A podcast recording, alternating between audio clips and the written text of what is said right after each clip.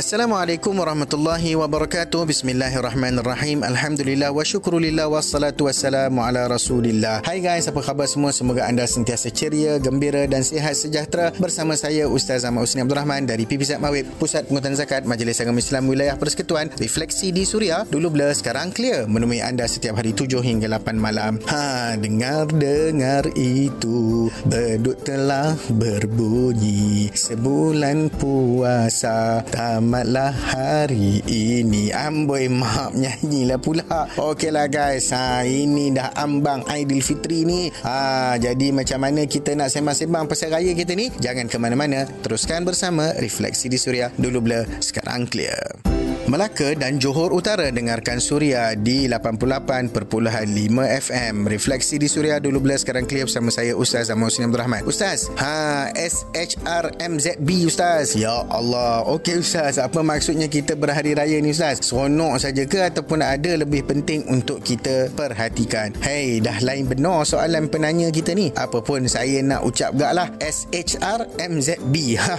Okey guys, sebenarnya roh hari raya Aidilfitri ni adalah bergembira gembira namun bernilai pahala. Ha, maksudnya ibadah lah guys. Masa Nabi SAW mula-mula sampai Madinah dulu, ada dua perayaan yang diraikan, iaitu Nairus dan Maharajan yang merupakan tradisi Persia kuno. So, untuk jadikannya sebagai satu perkara yang ada nilai ibadah. Nabi SAW bersabda, sesungguhnya Allah menggantikan kedua hari raya itu dengan hari raya yang lebih baik, yakni Aidilfitri dan Aidil Adha. Hadis riwayat Abu Daud dan Nasai. Inilah indahnya Islam. Semua benda ada nilai ibadah tersendiri. Maksud Aidilfitri ini sebenarnya mendalam, iaitu kembali semula kepada kepada fitrah. Semoleknya, sebagaimana keadaan asal manusia dilahirkan ketika bayi yang suci dan murni dari segala dosa. Sibuk bakal lemang ke? Banyak lagi kita nak story. Jangan lari. Refleksi di Suria. Dulu belas, sekarang clear. Dengarkan Suria di mana sahaja. Layari www.suria.my untuk mendengar secara online. Refleksi di Suria dulu bila sekarang clear bersama saya Ustaz Ahmad Husni Abdul Rahman. Okey Ustaz, bila Ustaz kata raya ni ibadah. So, uh, of course lah ada benda-benda dia, ada adab dia, sunnah-sunnah hari raya dan semua tu lah. Boleh saya explain? Okey guys, yang pertama sekali ada sebuah hadis Nabi SAW yang bermaksud hiasilah hari raya kamu dengan takbir dan tahmid. So, antara adabnya dan sunnahnya malam raya sehinggalah ke pagi satu syawal dan berakhir ke ketika solat sunat hari raya Adil Fitri kita dianjurkan untuk memperbanyakkan takbir dan tahmid. Takbir raya tu lah guys. Ha, so janganlah asyik pasang lagu je. Tahulah nak bagi happy yak yak ye semua kan. Tapi fokus jangan lari. Ha, pasang je takbir sepanjang-panjang dalam rumah pun tak apa. Memang kalau kita pasang buat macam tu kita akan terikut-ikut sekali insyaAllah. Kedua pada pagi raya. First jangan lupa solat subuh berjemaah. Mentang-mentang pagi raya nak tengok lemang nak tengok macam-macam nak tengok ketupat ha, terlupa solat subuh jemaah lepas tu mandi sunat hari raya Aidilfitri. Pakai pakaian yang terbaik dan tak semestinya baju baru. Kalau ada baju baru, bagus. Ha, pakai wangi-wangian supaya kita ha, rasa segar di pagi hari raya Aidilfitri. Sebelum keluar menunaikan salat hari raya, kita makan dulu sikit. Jamah untuk alas perut. Bezakan antara pagi raya dan pagi sebelumnya dalam bulan puasa. Itu pun sunnah Nabi SAW. Sebab Nabi SAW akan makan beberapa biji tamar dan minum air sebelum keluar untuk menunaikan salat. Pergi salat sebolehnya ikut ikut jalan lain dan balik ikut jalan lain. Tujuannya nak jumpa seramai mungkin orang untuk wish raya dan bermaafan. Tapi ni musim COVID kena kurang lah sikit jumpa orang kan. Ha.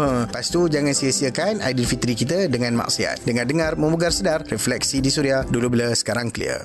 Atta koma jangan nyerongin aja. Dengar tu di Ipoh 96.01 FM. Refleksi di Suria dulu blur sekarang clear bersama saya Ustaz Ahmad Husni Abdul Rahman. Okeylah Ustaz. Last kali apa yang elok diucapkan sempena hari raya ni? Ha, ada beberapa ucapan yang warid dan boleh kita amalkan. Pertama, ucapan yang selalu kita dengar taqabbalallahu minna wa minkum. Saya ulangi, taqabbalallahu minna wa minkum. Yang bermaksud semoga Allah menerima amalan kami dan juga amalan kamu sekalian semua. Ha yang perkara ni memang selalu dibuat oleh Nabi sallallahu alaihi wasallam dan para sahabat saling mengucapkan. Ha, seketika mana mereka ini sama-sama bertemu antara satu dengan yang lain. Yang kedua minal aidin wal faizin ha, sebut betul-betul minal aidin wal faizin ha, jangan tersyashul pula ha, semoga kita terdiri dari kalangan mereka yang kembali dan bergembira dengan kejayaan sebenarnya tak kisah pun ucapannya macam mana yang kita duk sebut ha, selamat hari raya Ma'azah batin pun okey. Ada yang tulis dia punya kepala urut pun aja pun. Ha, asalkan faham. Jangan disebut benda-benda yang merapu dan mengikut norma dan juga ritual agama lain. Ha, sudah. Yang penting kita ada kaedah